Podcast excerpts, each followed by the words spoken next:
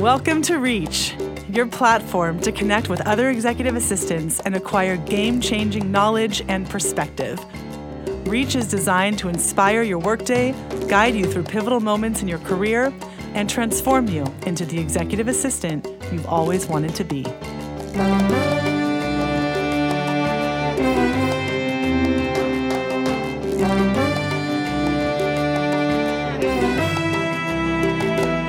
Hello, everyone, and welcome to another episode of Reach. This is Jessica Vann, founder and CEO of Maven Recruiting Group.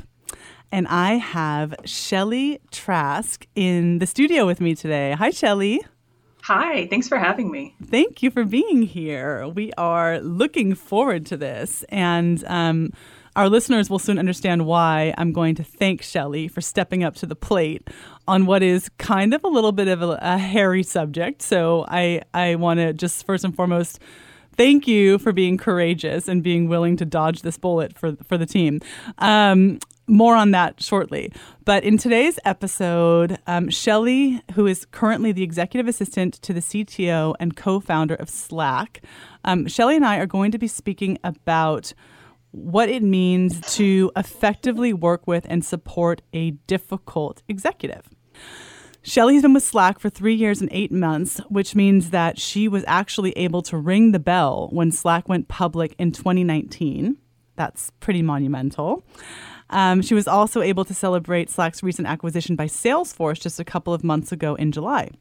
Shelly is an avid thought leader in the EA community and enjoys mentoring up-and-coming executive assistants. And one of her favorite topics is what we're going to be talking about today, which is supporting a difficult person. I should also preface this by saying in no way, shape, or form is Shelly's expertise on this subject garnered through her current role at Slack. She is a wonderful executive, and she's actually very emphatically excited about working for who she supports. So this is more in reflection on other situations you've been in your career. The word difficult can take on a lot of different definitions, and that's something we're also going to talk about. Difficult is somewhat subjective in nature. It could mean that your exec has never had an EA before and therefore doesn't know how to leverage you, or maybe your executive is just a poor or kind of intermittent, sporadic communicator. Or maybe your executive's personality is just flat out difficult. Regardless of what it is that makes somebody difficult, today's episode is going to be really fun because Shelly's going to share her strategies for how to get around the difficulty, how to navigate it, and still provide top-notch support. So once again, Shelly, welcome to our program. Thank you so much. Thank you for explaining that it's not about my current boss. The check is in the mail. I have to assume that you didn't develop this forte, so to speak, and passion for handling difficult bosses by, working for puppy dogs in completely stress-free conditions, right? So clearly you've got some battle scars. So to get us started, I'd love to just have you share some examples of kind of what you've encountered professionally and what you would classify as difficult situations or people that you've been tasked with in your career. So I was actually hired to support someone at work who had really bad PR. He was not very well liked. He evidently was doing fairly well for the business, hence the fact that, they were willing to hire an EA for him. But he had a tendency to cancel meetings like 5 minutes before they should start. And he would just blow people off. He didn't really take anybody's feelings or needs into consideration. But, I earned his respect, and I actually got along with him really well. So never did we have friction together. And I think that's part of it is just like the way you execute. So, I worked with him for the first year. I worked with a lot of other execs after that. And then I wound up supporting a lot of people who were considered difficult in different ways. So, for instance, at the same job, I took on execs from a lot of different departments. And then I wound up taking on the CEO when the other EA of two EAs was unceremoniously fired. And I was drowning, but I was somehow still standing. I think of some of that as my attention to detail and my work ethic. So basically, if you have a difficult person, you can not like me, you can not like my personality, but you can't say, oh man, Shelly makes a lot of mistakes, or she forgets to do this, and I missed the meeting because she did this. Like, difficult people look for mistakes. Mm. And when you execute well and you think 5 steps ahead, they really don't have anything to throw at you. So I think that's one big point I wanted to make, which is like, yeah, you can be the hardest person to work for, but if you can't complain about the way your EA executes or what they're doing and how they're doing it, like you might, like I heard my executives yell at other people. I have never been yelled at ever mm-hmm. by any of the people I've supported. So that's a lot of pressure though, Shelly, I have to say. I mean, yeah. First of all, it is a lot of pressure. I commend you for being willing to be in a situation where there's zero margin for error and not allowing somebody to get the better of you, so to speak, or to have mm-hmm. any like dirt on you. But that's also a pretty exacting standard and pressure to have to exist in. If your mandate is, well, I can never make a mistake because I don't want this difficult person to have an opportunity to react poorly. That's just a lot. You know, and I think that most really accomplished executive assistants, such as yourself, are very accurate for the most part, right? They are incredibly diligent, incredibly thorough. They don't make foolish mistakes. They don't typically drop balls or miss items that are, you know, preventable. But we are also all human, and I think even the best of the best, you know, screw up. Yeah, and I get that feedback sometimes from other EAs who are, I don't know, annoyed because they want, I think, more leeway to make mistakes, or they don't want to be compared to someone who doesn't make a lot of mistakes, and that feels like a lot of pressure, like you said. I don't really have an answer for that. I think I have pretty high standards for myself, and I wouldn't give someone else work that wasn't up to my own standard. You know, difficult, as we said in the intro, it's a relative thing, right? And I think it can really vary wildly depending upon your personal definition, right? One person's definition of difficult might be that my boss expects me to respond to emails after 7 p.m. And we have other EAs that look at us sideways and go, yeah, par for the course. Like, you know, so it's like, it's very, very subjective, right? And it depends on your definition. It depends on your own personal tolerance for certain behaviors, conditions, triggers, traumas, you name it, right? When you've been approached by EAs who've come to you seeking your advice on how to deal with a quote unquote difficult situation, what types of situations are they typically referring to as difficult? So, as you said, when I say difficult, I mean, you know, you can mean fussy or you can mean mean people, but difficult can also mean people who've never been executives before. So they don't know how or when to delegate. They really don't know how to give you clear direction because they themselves don't really know what the role is if it's their very first time job. They don't know what they're doing. They're moving too fast and they're not able to give you direction because they themselves are kind of like, you know, building the tracks as the train goes on. Mm-hmm. And then my least favorite exec profile, which is the person who leaves out context. So you are scrambling to do everything as a priority because nothing is clearly prioritized. And maybe in addition, they don't really take the time to give you that priority. So you ask them, okay, but like, you've given me 30 things, which of these 30 things needs to happen first? And they're like, okay, see you later. Gotta go. Right. So we have all these varieties. We have the new exec, the too busy exec, the one who doesn't make time to sync with you, to give you a little more guidance, the non-responsive exec. Maybe they're not responsive to anyone. The very picky, but like also changes their mind constantly exec, which I think is one of the impossible to support people. So you can be picky and you can be consistent. Or you can be picky and you can change your mind all the time. And I don't really know what to do with that. Mm-hmm. You have the no boundaries exec. So the one who's calling you on your birthday at midnight, hoping you can get that TPS report in. You have the perpetually late exec, the yes person, like the pleaser, or the one who says, yeah, no, we'll definitely talk about that raise, and then really never follows up. And then I think the final one is really like the brilliant a-hole, like the one who just...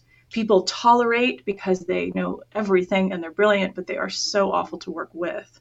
I mean, can and we then just... I think... Sorry. Yeah. I was just going to say, and then you pepper that, and you've got like your core role, which is working for your executive, but then you have the team dynamics. So you have your admin team, if you're lucky enough to have a team. Mm-hmm. In some companies, you have some really toxic dynamics that I'm aware of. So you've got the mean girls, you've got people who are under-respected by the C-suite team. So like the executive assistant role in the company isn't really respected and understood. And this can actually kind of lead into that mean girls territory. And when I say girls, I'm speaking about all genders. It's like, based on the movie. You have like the hardworking but understaffed EA team. So we're just all kind of sweating bullets at all times. You have like people coming from a place of scarcity versus abundance, fighting for table scraps. And then I think a big one that we don't talk enough about is issues with diversity and inclusion and belonging at work. So, when I looked around the table and I first started, almost all my jobs, it did not look like a diverse group of people. And I can only imagine someone who doesn't look like me would feel even more so that way. Mm-hmm. What a mess. Yeah. It's a lot. That's a lot. I'm like, who's signing up for that? I'm like laughing here because it almost sounds like these archetypes, particularly in the case of the executives, like these almost sound like villainous archetypes, right? Like we could almost make a comic book series out of these archetypes that you described, like the executive that overpromises and underdelivers, the one who doesn't know how to manage their time, the one who's just a straight up jerk, the one who has no boundaries. Like, and yet I'm laughing because these are all very real, relatable, personifications of traits and people that we all know and met and have worked with in one capacity or another. So I'd love to hear you kind of unpack some of those, right? I mean, we probably can't unpack all of them, but maybe we can take a couple of your favorites. And just kind of like, I'd love to hear your thoughts on what do you do with that, right? Like, what do you do with the individual that is, for instance, perpetually late, or the one that you worked for that canceled meetings, was notorious for canceling meetings 5 minutes before they were supposed to start, which is just such a slap in the face to everybody who was supposed to be part of that meeting, right? So yeah. I'd love to hear you kind of like wade through that quagmire of horror and tell us how you would address those difficult situations one by one. Some of the best training, and I've been through some pretty good coaching training through companies I've worked for, where we do like employee coaching and we talk about, identifying someone else's values and what they value and hold true before speaking about something that might be difficult. I think one of the things to start with is before doing any of this, problem solving, it's important to identify what does the other person or people hold true and what speaks to their values. So for example, if someone really wants to be respected, so they've got a bit of an ego, or they just don't want people to disrespect them, you really want to explain to them how changing their negative behavior will add to people's perception of them. So I think that's a big one. Let's say you've got picking from my many executives, you've got the basically non-responsive exec. So my behavior impact statement for them would be, hey, you're not really responsive to not only just me, but also your direct reports. And the impact of that is that, actually, before I would say the impact, I would actually say, and I know that you care a lot about this company, and I know you care a lot about attrition, and you're just building out your team, and you want to make sure that people feel supported and that they have a leader who can be counted on. So, the impact of you not responding or the impact of you not checking in is that I think your team may begin to feel like it's not your value. So your goal is not really aligning with what you're showing. And I know that you care deeply about the team. So I know that you want them to be successful. You want them to feel like, you've got their back. And so I would recommend that we start something where we can figure out how to get you to be more responsive. So I think you can use that behavior impact, by the way, on every single challenge at mm-hmm. work. I'm not saying it's going to work. I mean, I've got a couple exec profiles that I just don't think you can, like the picky but changes their mind constantly is just, that's a tough one. And then the other one is the lack of context exec. So the one who Like I supported someone who used to literally cut out the entire thread of discussion in every email and then forwarded the email to me and just say, Shelly will schedule. Right. Right. I had hundreds of emails that just said that in a row. Right. Yeah. What do you do with that? Nothing. Yeah. I love the way that you tackled that, the first example of, you know, the executive that is not really displaying a regard for his or her team, direct reports, whatnot, through the way that they, you know, don't respond or are not timely and things of that nature. I thought that was a really great example. And I like how you're also framing it in relation to, hey, this is what you've said is important to you. This is what you've said you care about. This is how you want to show up. This is how you want to be perceived and received by people. But that is in direct conflict, you know, with how you're actually carrying on right now.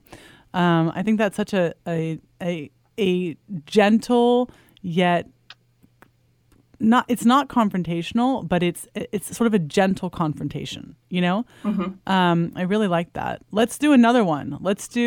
Can we do the picky one?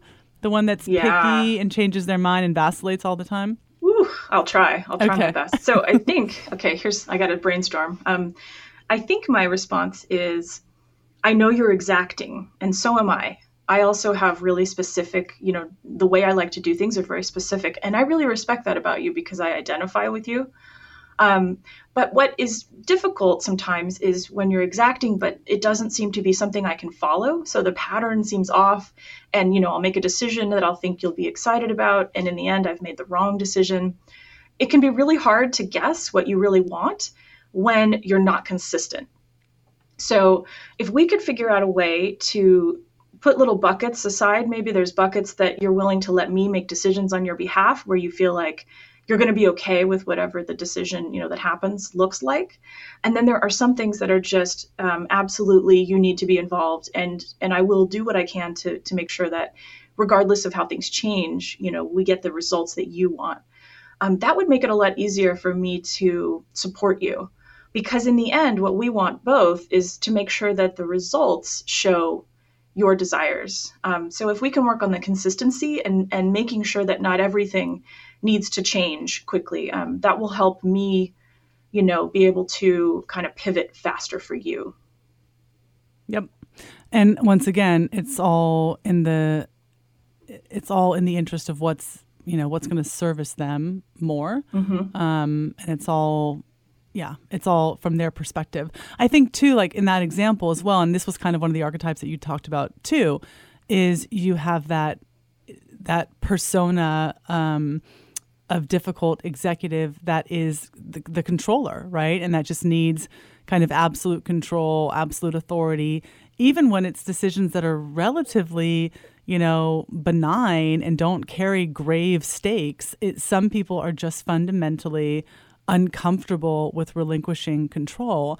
And that's a character type. That's an archetype of executive too. And so it's like, you know, part of this is, yes, striving for consistency, but it's also, you know, trying to work with them on what they're willing to relinquish and can they get comfortable giving up some of that control. It's funny because I will talk about my current boss just for 1 second. What I love is, you know, he is a very, I wouldn't call him a control freak, but he likes to be in control. And I respect that. He's incredibly smart and he knows what he's doing. Like I could not do his job for him.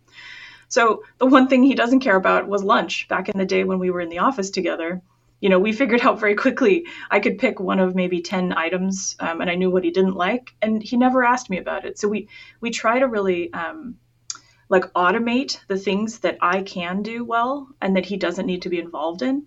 And of course that can go from everything from lunch to presentations to, you know, decisions that need to be made. But I think identifying what your executive can let go of is going to be a really big game changer for both of you. Yeah. The other thing that you mentioned too, is that, you know, putting it in the language of, I think you said, impact behavior. And so too, like for instance, in the interest of somebody that's about controlling decisions, or the person that vacillates a lot, if one of the things and values that they're striving for is greater lift and efficiency, then that type of behavior is in direct conflict with what their stated goal is, right? Because if they're constantly second-guessing your decision-making or causing you to have to redo decisions or redo actions multiple times because they either vacillate or need, control of everything, well, that's ultimately going to detract from efficiency and your ability to give them better leverage. So once again, I think it's like, as you very appropriately said, figure out what makes them tick, figure out what they value, figure out what their currency is, and relate the problematic behavior back to that and how it is not serving that objective well. Yeah, I mean, if you can figure out what really motivates and drives anyone in life, I think, and I don't mean that from I'm not a person who's trying to persuade people at all times. I'm really not like a conniving person at all. But I think it just becomes a reflex once you're used to trying to figure out that's what motivates you. Like for me, I know what motivates me is excellence. So what I tell my team all the time is sometimes it's okay to not be liked. I think what would hurt me the most is if someone said, I can't rely on Shelly. So I find you unreliable would be so much more hurtful than I just don't like you. Yeah. So figure out what that is, what drives you. Yeah. So when you've encountered a difficult circumstance, what is your typical reaction and process for how you address the situation? I always take a deep breath, because I think when we let our emotions get the best of us, I think we're thinking with our, our dinosaur brain basically before we're really thinking through the next step. So try to take a deep breath, let your emotions drain out of you before moving and saying anything, if possible, if you're not in the middle of that conversation. I try to play out the different scenarios in my head. So if it's too big to figure out the different pieces in my head, I'll make a list and I'll try to piece it together that way. I love to write everything down. So I might even write out a Google Doc about what's going on, what their values might be, how I would kind of tackle that. And then I would edit myself. And I might even share it with a couple of trusted colleagues to say, hey, gut check, what would you do if I, approached you with feedback like this? And how do you think that you would respond? And how should I edit this before I deliver it? And then, of course, I would try to identify what those values are. So, there's an example I can give, which is you've got the executive who always runs late. And I definitely supported that person. So they're late to everything. They're constantly flaking. They're, canceling those one-on-ones. And I would say something to them like, real talk, I noticed you've been running late to a lot of your one-on-ones and meetings. And the impact of that is that your direct reports feel undervalued. I know that you care about attrition. I know you want to make people feel respected. So I'd suggest that we work together and see how we can keep you on time. And in between those statements, I might actually say, is there anything going on that you want to share with me that, might help inform kind of how I cover for you? And so then I would try to get us to an agreement. So to that effort, I'd love to add, end your meetings 5 minutes early. We can use the Google Calendar setting where meetings just automatically end 5 and 10 minutes early. How does that sound? And see if they're, willing to get buy-in for that. And this kind of thing works for people who want to be liked, but it won't work for the brilliant a-holes. It only works for people who really care about other people and who want to be liked. Mm-hmm. Because that first boss that I mentioned, the one who was, always canceling meetings and, he was fired after his first year. Mm-hmm. And that was pretty devastating for me too. I wound up actually quitting my job because he was fired and I was put in a very strange position. And I couldn't even really help him. If I felt really, like I hadn't done my job because he was fired.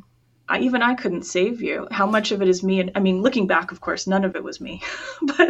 But when you're very young, right, you may not have that context yet. Right. What would the Shelly of today have done differently than the Shelly of yesteryear in terms of managing that situation? The Shelly of today would have asked in the interview, when you say, how, you know, how do I deal with supporting difficult people? Can you explain more? Can you define difficult?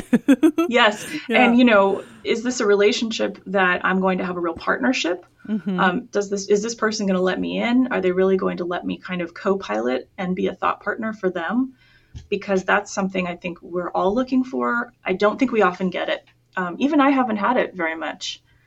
And it's a really tough one to find. Yeah. I think too, and I use this word a lot, and I find it comes up a lot in these conversations, particularly with the podcast, is just this whole idea of like humility, and is someone corrigible or incorrigible? And even just asking them, like, you know, what is one behavior trait that you're working on right now to improve upon, or what's one area of personal growth that you're cultivating or whatever. Like if they have an answer for that, then I feel like they're attuned to themselves. They recognize that there's room for improvement. There's a commitment on some level to being self-aware and wanting to do things better, differently, whatever.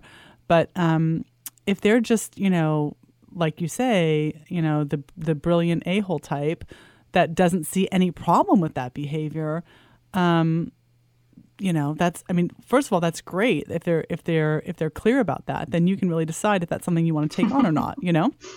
And some people do take that on and they're fine with it, but it's helpful to know up front what you're getting yourself into. One thing that I think I hear a lot, or we hear a lot in the context of difficult situations, is, and you kind of alluded to this with the executive that doesn't provide context, but I think that's a big one for a lot of EAs, of these executives that, you know, don't necessarily clue them in. They're not privy to what's going on. They get a lot of really cryptic email forwards that lack context, or, you know, the executive just doesn't really disclose things.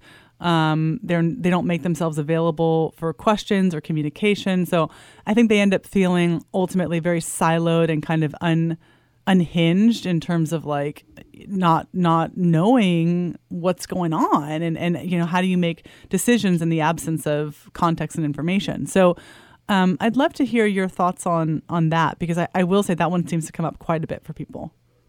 That is I would say that's the most consistent theme for all of us. Even in my position, I only get 30 minutes a week with Cal, and sometimes I have to give it up for other meetings. I try not to. I will say I really think it's important to maintain it. So don't give your one-on-one up first if you can help it, because that one-on-one unblocks so much work that we can get done together. But, you know, in 30 minutes, what it means is if you only have 30 minutes a week to really get things done and to ask someone questions, you have to be really prepared. You have to have all of your lists ready.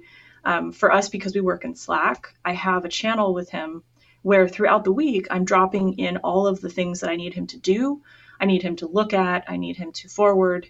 And then if he doesn't get to them throughout the week before our one-on-one, we spend that time going over that together.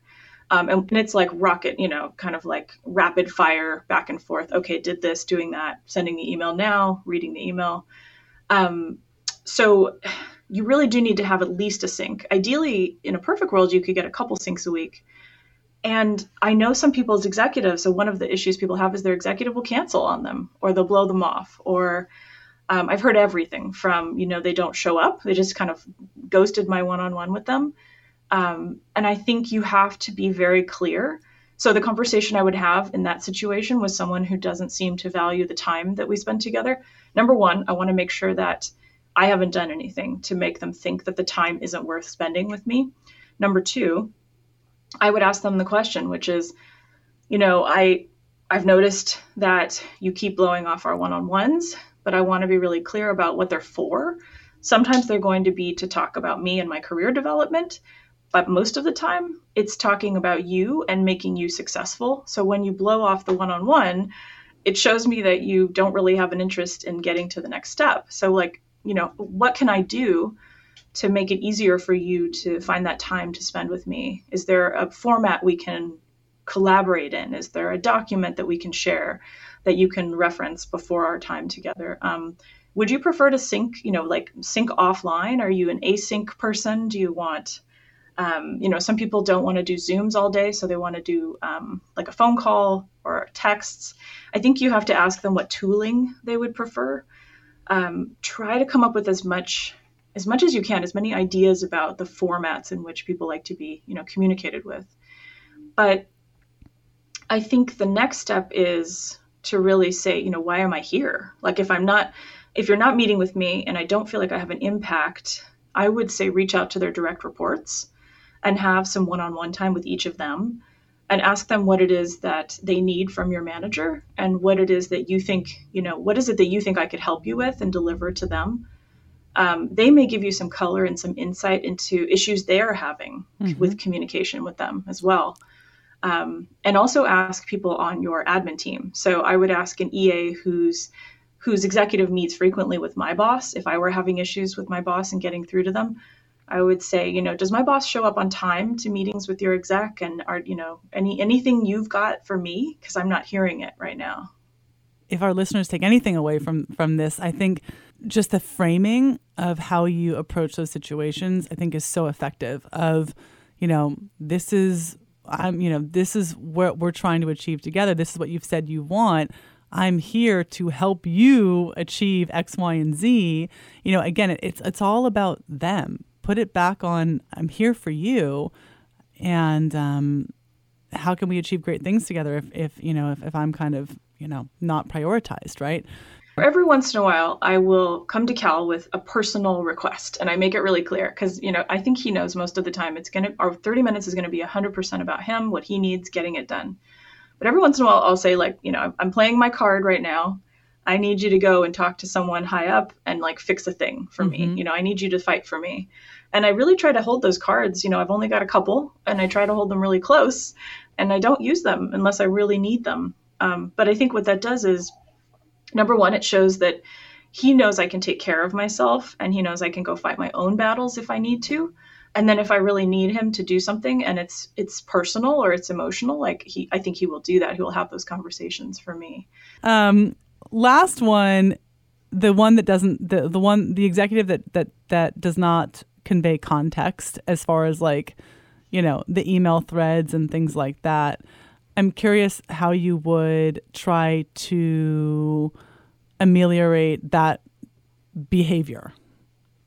I wish I could go back in time and redo this one. This is such a funny one to me. I had a lot of different challenges at this one place, and it was a lot of different personalities I was supporting. And that one was really interesting. It was like, so you've taken an email thread that I think is probably 20 emails deep, and you have cut out everything. So I can't tell if this is a person you went to high school with, if you're raising money with them, if you are, you know, if they could be a potential customer and you want to, you know, sell to them, or if you want to collaborate with them. And so if I could go back in time, I would have a heart-to-heart conversation and say, you know, when you do this, I can't really tell why you're cutting out that context. But if it's a trust problem, let me assure you, I have your social security number, every credit card, and, like, I own everything in your life.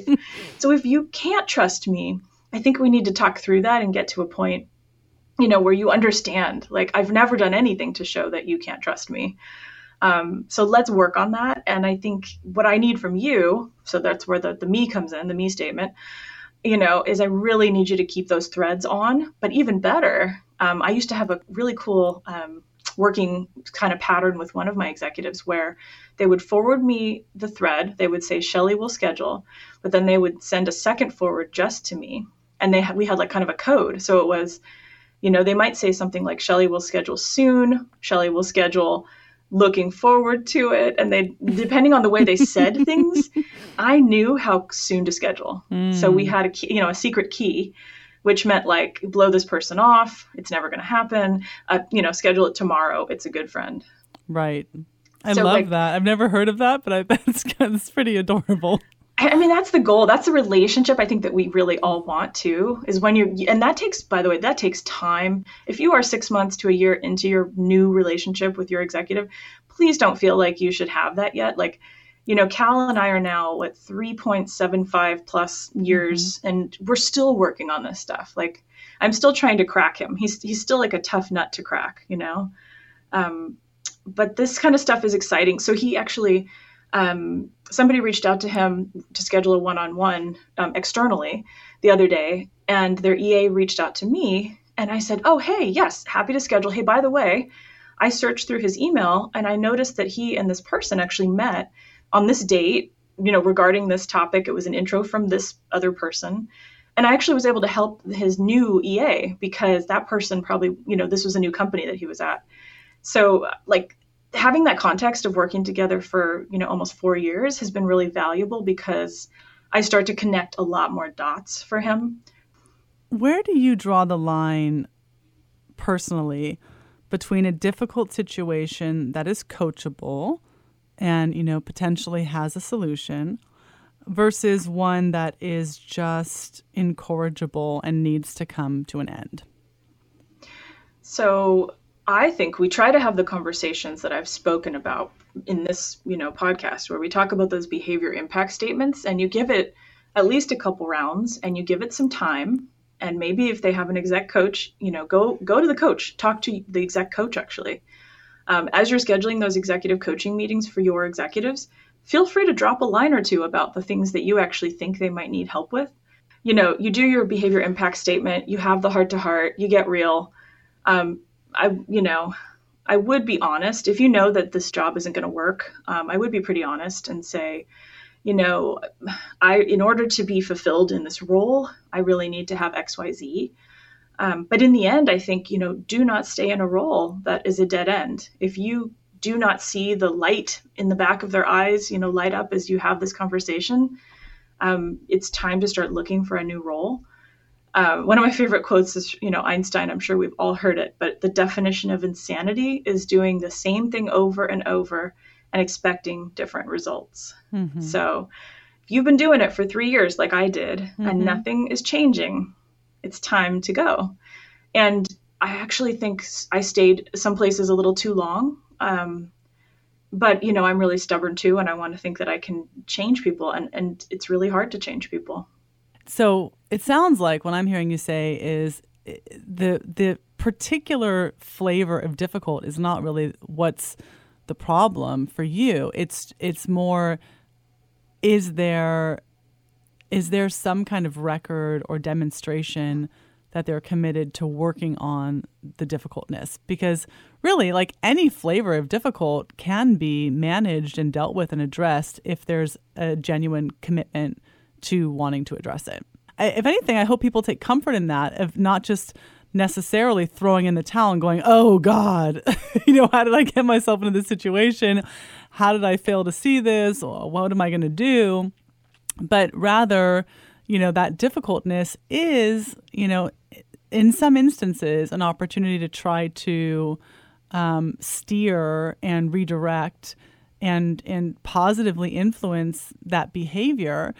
I really do see that as the role of the executive assistant.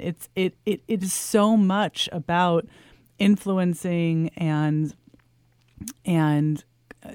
steering and, you know, helping to evolve these executives and individuals. It's that as much as it is supporting them, it's also supporting their evolution from a behavioral perspective. And I really feel strongly that EAs have an incredible opportunity for influence and impact that way.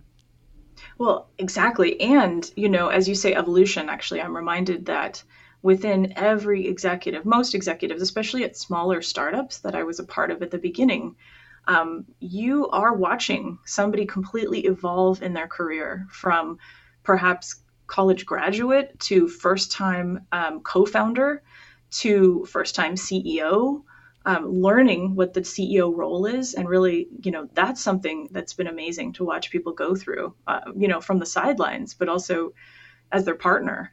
And now, luckily, I've seen enough patterns where I can start to say, oh, okay, well, this is what they need. They're in the CEO, like, needing to repeat themselves more than they think they should phase. Or they're at the point where they are unaware that some of their behavior isn't going to scale. And so we really need to work on scaling. And hopefully they'll listen to me and they'll understand that too. What about those who are just, you know, flat out frustrated with their executives' ways or habits. What advice do you have for them? The one thing I haven't talked about is, we talked about behavior impact statement type feedback, but we didn't really talk about asking for feedback. So before I talk about what they should do, I probably should start with quickly what they should be doing every day. So every meeting you have, really, if it makes sense, and be very, very specific. So if you're going to ask someone for feedback, the feedback is not, hey, how am I doing? The feedback is, hey, that was the first time I wrote a pre-briefing for you instead of having PR do it.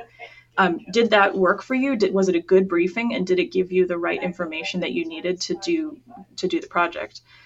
That's a very specific piece of feedback. Another one, I'll never forget, one of my VPs after lunch said, I've got some feedback for you. And I was like, okay. And he goes, no warm sandwiches. And I was like, what? What? That's so weird. Okay. And he was like, when you order a sandwich and it's warmed, by the time it gets to the office, and then by the time I actually eat it, it's just a mush. And I was like, oh, okay, I get it. And I've never forgotten that. No warm sandwiches. So it was this tiny little piece of feedback, right? It didn't hurt my feelings at all, but it's really valuable to think about why. So, if you're feeling like things aren't going well, you've got to ask for feedback, and you've got to ask for feedback on exactly the topic that you're having trouble with. The next thing I would say, you're doing all the work, you're asking for feedback, you're giving them the behavior impact statements, you've met with their direct reports, you've met with the other EAs on your team, and you're asking them questions. Just remember, like, you have to fake it till you make it. A lot of us struggle with self-esteem. And I do hear about that a lot when I coach, it's really hard for me to speak up in meetings. It's really hard for me to do this, but EAs are the heartbeat of the whole company. We have some of the most amazing power, and we mostly decide how each executive spends their time. And that directly impacts the success of the company. So if you're questioning your own power, let me say this once more, you decide how your executive spends their time.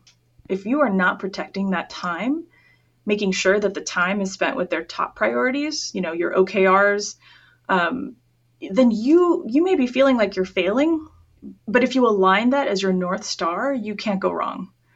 And executives who are late or flaky, they'll probably never change, but you work around them. So you need to be their good PR. To buffer an extra 15 minutes in between meetings. You might need to send a text or a Slack message to remind them to end, the meeting in 5 minutes from now, or you may need to send a proactive note to the next meeting to let them know that your exec is running late.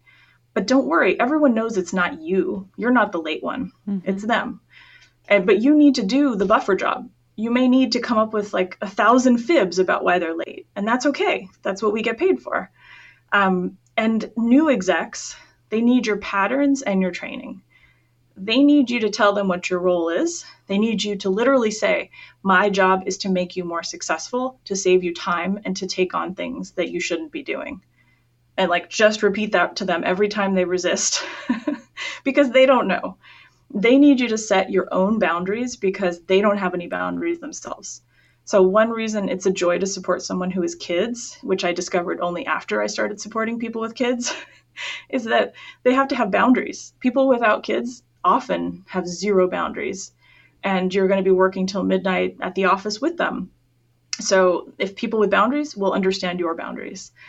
And one of my workarounds specifically at Slack was, Cal is not going to be like the guy we constantly hang out and talk. We're not hanging out on the weekends. We have a very efficient relationship, and he is so funny, and I love working with him.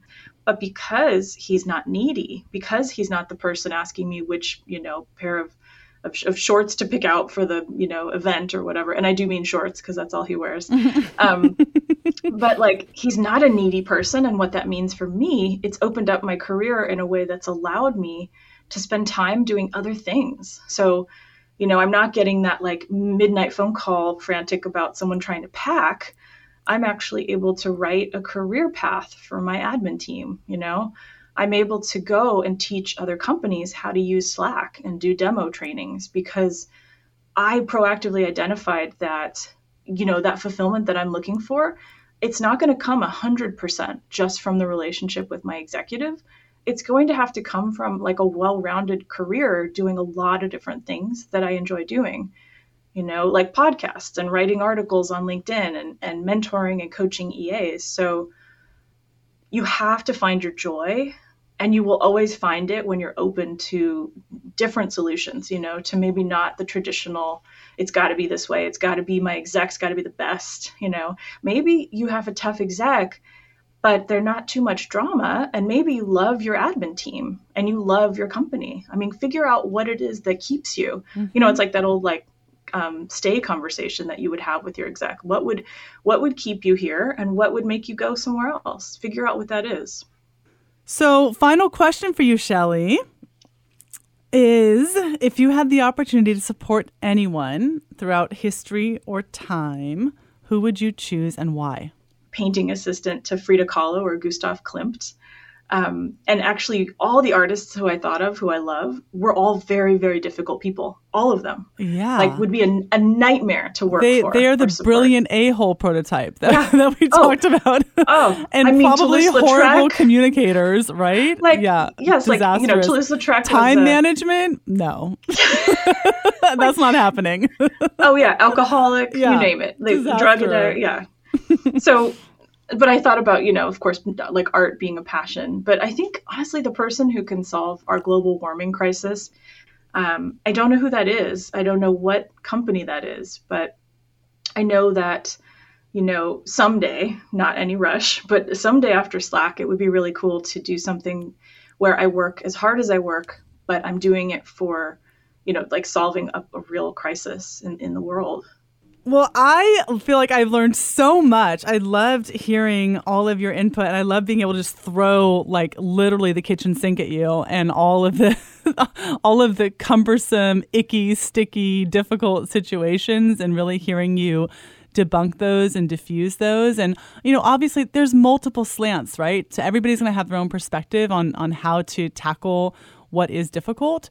But I really appreciate the way that you approach the situations that we talked about today. And I think you've really provided some really specific, usable information. Like I hope that people were inclined to jot down notes as I was, you know, listening to you, because I think there were some really great, elegant sound bites and how you tee things up. So thank you so much for offering this mentorship to all of us. I really, really enjoyed our conversation. Thank you so much. This was really, really fun to do. Reach is brought to you by Maven Recruiting Group, who specializes in placing executive assistants and support staff to the Bay Area's most prominent executives and companies.